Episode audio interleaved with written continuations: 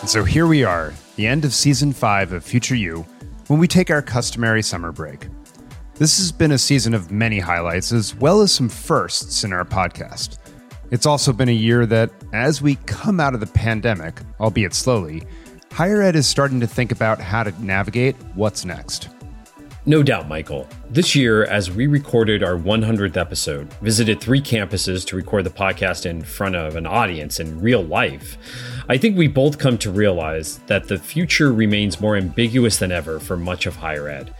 The sector as a whole is grappling with the end of the federal stimulus dollars, as well as how they support the post pandemic student and how they think about their own workforces. Also, they're thinking about what level of flexibility and personalization they can really provide and can they do that well? We'll be talking about those issues as well as providing a few updates on this episode of Future U.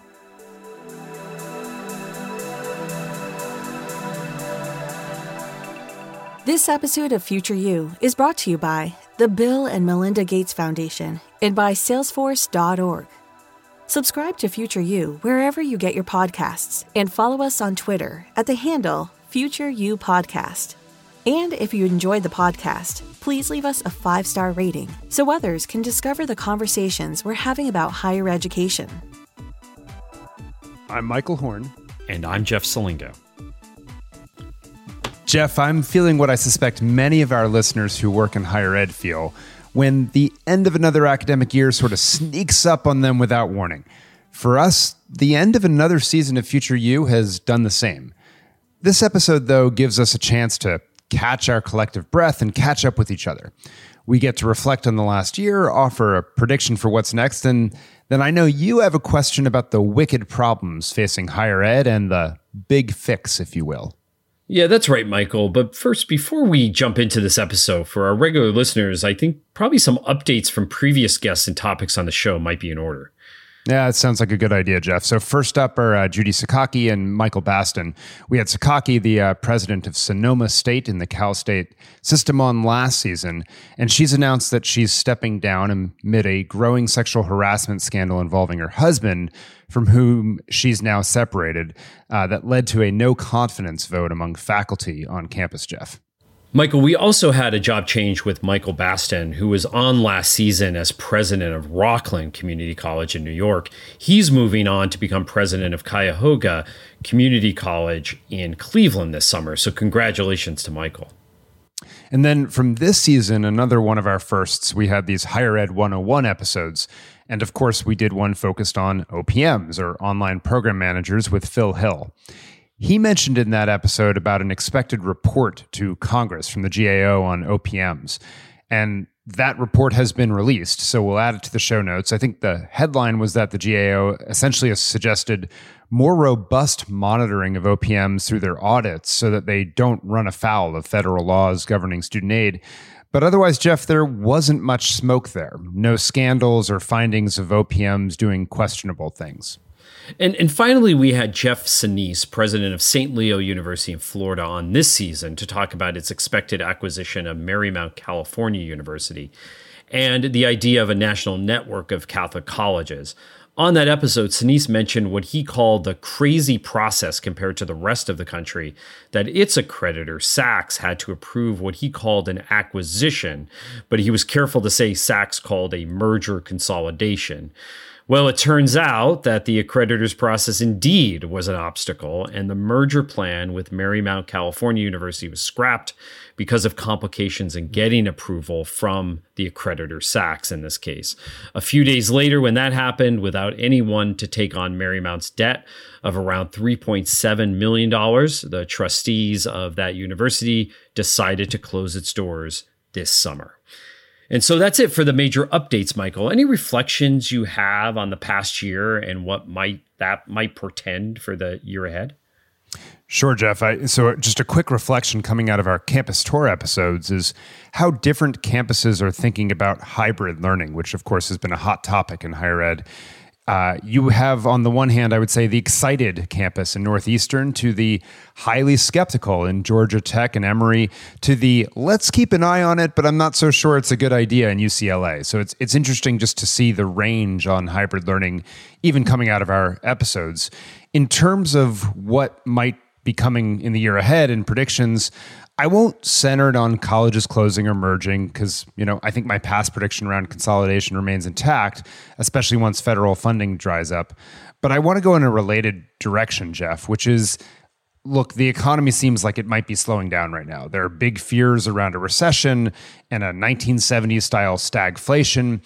Traditionally, a recession, Jeff, means a rebound in student enrollment. So it's possible that community colleges will dig out of their dramatic declines over the last few years. But my prediction is that I don't think we're going to see a big rebound in enrollment across the higher ed sector because sticker prices, I think, will rise also thanks to the inflation that we see in the economy right now. And given that the high cost of many colleges, even before those increases, uh, has turned so many away from college recently, I think those further tuition hikes will scare off many more students. And so, you know, look, the demographic decline is just around the corner. But this is where my prediction nets out is that yes, there's a recession potentially in the offing, but the decline in enrollment, it may stabilize some, but I don't think it's going to rebound, Jeff. What about you? Reflections, predictions?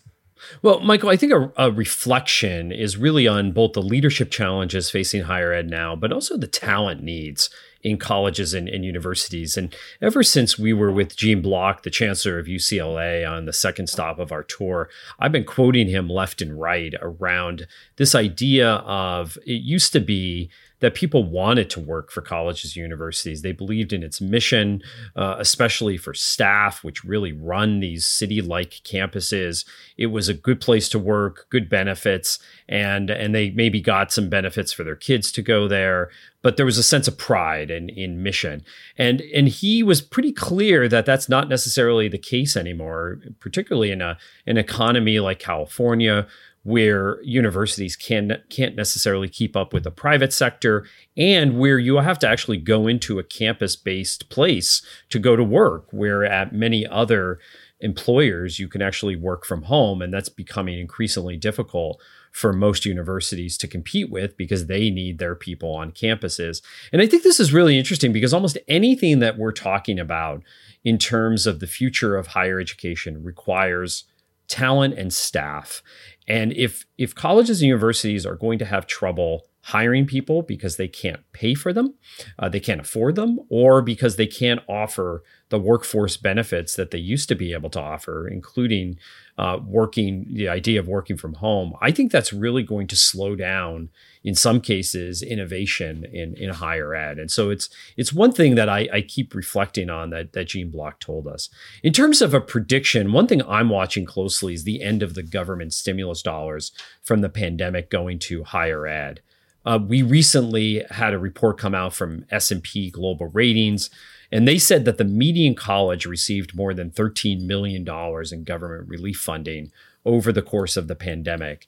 And that accounted for just over 4% of adjusted operating revenue at more than 30% of colleges in, in fiscal 2021 and that that really covers just the rated institutions. So remember those tend to be the better institutions uh, in the in the US and what's really going to happen now is we're going to start to see the end of the stimulus funding coming here in the summer this summer. And that's really going to open up a lot of colleges and universities especially given in, in growing inflation the possibility of a recession into serious financial problems in some cases. And so sure there might be closures or, and consolidations. Um, but I'm hopeful that this actually might force some people to kind of rethink their their business models. Uh, so we might see, for example, more public-private partnerships around health and student services. Uh, and those things that are not core businesses of higher ed, because again, I think these very tight budgets are going to force universities and colleges to think differently. I think we're going to start to see uh, deeper academic partnerships and perhaps finally new markets of students. In other words, that they're going to look for new markets of students, particularly around the adult student. So I think that too many colleges used the federal stimulus money to put a hole in their leaking dike.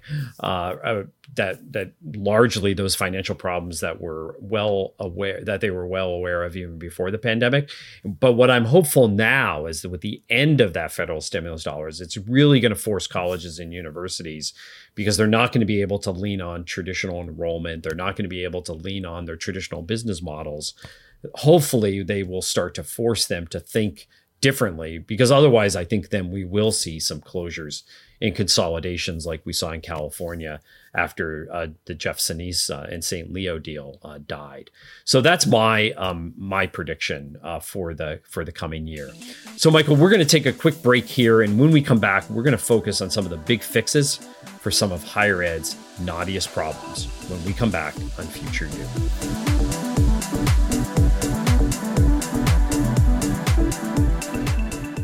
Support for this podcast is provided by the Bill and Melinda Gates Foundation, which is committed to preserving and expanding educational opportunity for today's students, now more than ever.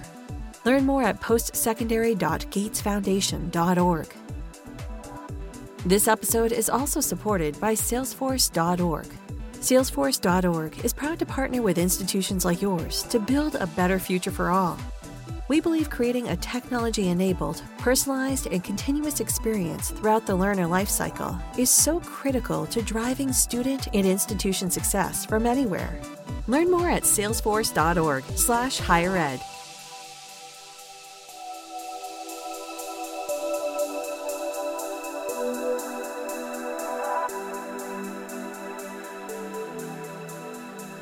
Welcome back to the finale of season five for Future U. Michael, back in May, I was at the Milken Global Institute conference in LA and at a dinner one night where I sat next to Tom Kalil, the, the chief innovation officer at Schmidt Futures.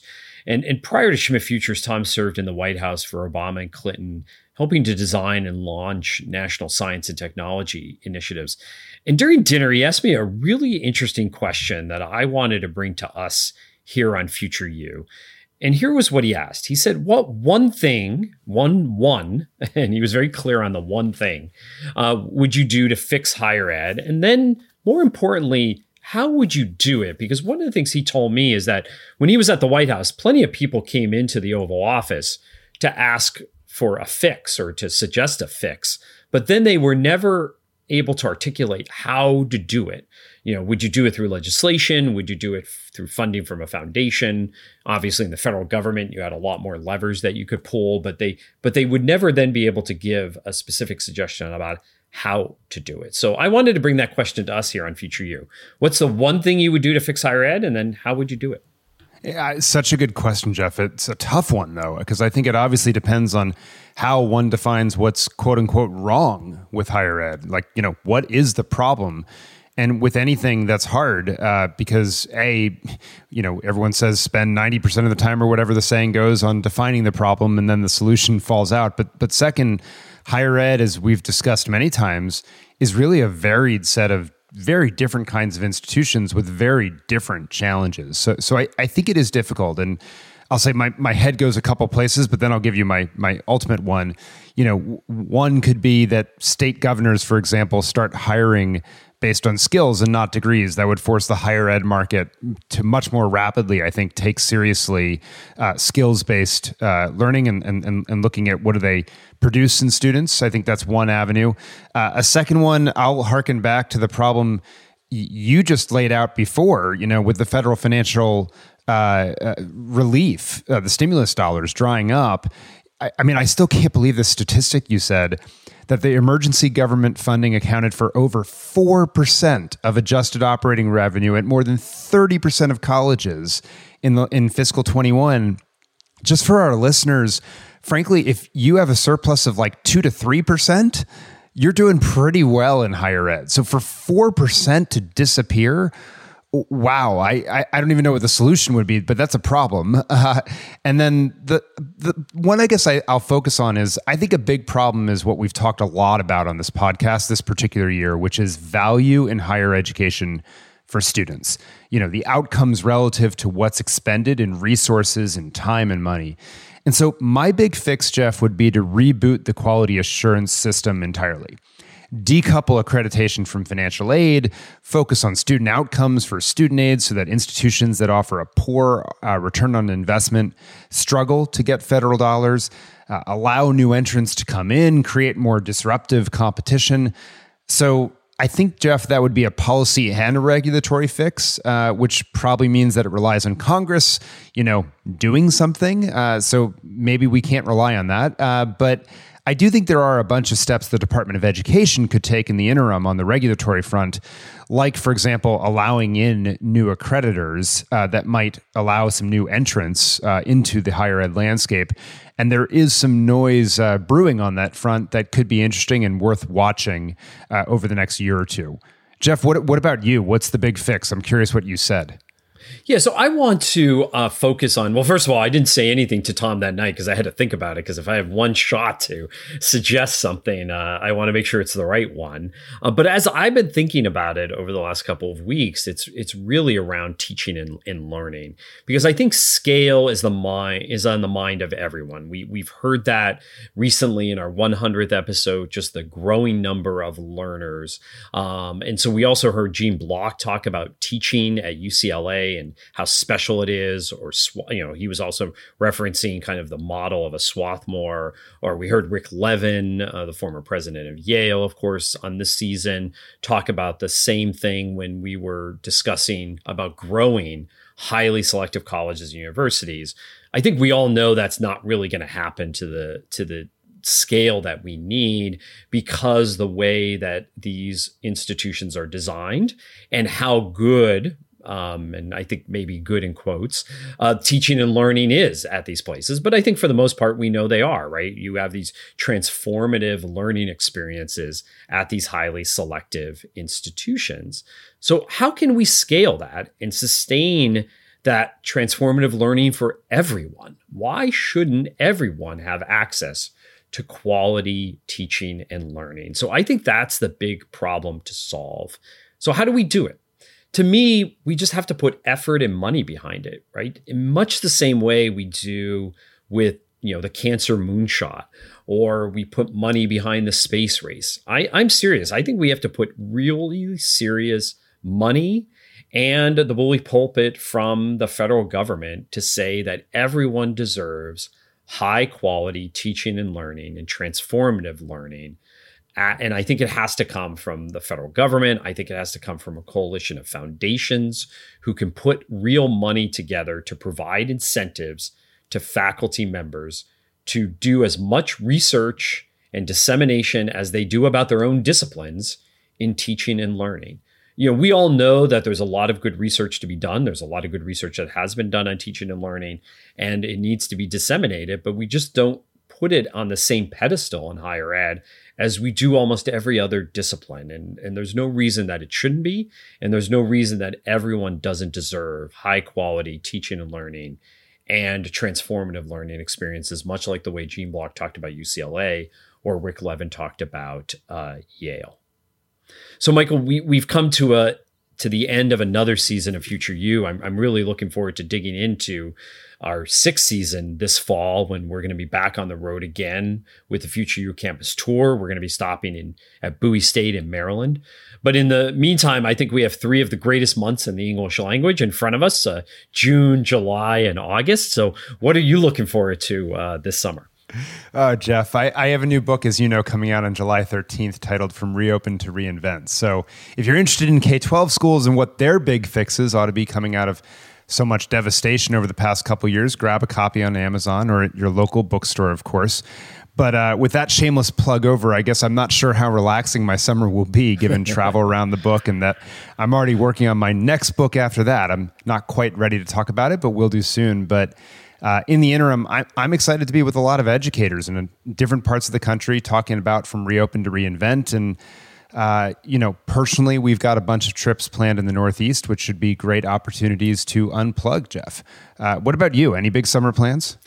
Well, Michael, I, I can't wait to dig into uh, Reopen to Reinvent. We're definitely going to do a, a, show on that next season. So, something to look forward to for all of our listeners. We're going to be traveling with the family a little bit, making up for some two years of not traveling very much uh, with with COVID. Uh, the kids are going to sleepaway camp for the first time uh, this year, uh, so I'm really excited to have two weeks off uh, from uh, a little break from the the rest of the family for my wife and I. my oldest is going to seventh grade at a new school, so there will be a little help transitioning her uh, to that that big change. But most of all, I, I just want to take it easy, as some of our listeners know, uh, because I missed uh, the Future U Campus tour in Atlanta. I I, I finally got COVID after avoiding it for for two and a half years. I, I got it uh, right around the time we were supposed to be in Atlanta uh, for the Future U Campus tour. So I'm I'm really looking forward to just resting up uh, this summer and, and and taking it a little bit easier. Uh, and I guess the big work pr- project is is speaking of books is finishing up my next book proposal. Um, not ready to talk about it yet because I don't want to jinx it and and not quite exactly sure where it's going. But I definitely have a lot of time this summer to to be thinking about it. And always, by the way, looking for ideas from our listeners. So if you have ideas that of books you think should be written, uh, please reach out. Oh, and one other thing, Michael, that dog you hear in the background, Quincy, uh, I'll be taking care of him as well this summer. Well, I'm going to hold you to account for that, Jeff. I can't wait to hear more about it in the fall. Uh, but until then, to all of our loyal listeners, thank you for another great season. Uh, the questions engagement has been just terrific and pushed both Jeff and I. And of course, please tell your friends about the podcast because summer is a good time to catch up on all our shows. And of course, rate us wherever you listen to your podcast so that others can learn about the show. We have a new feedback button on our website as well to suggest uh, guests or ask questions for us to discuss and air. So check that out as well. And then until we see you in September, have a great and healthy summer.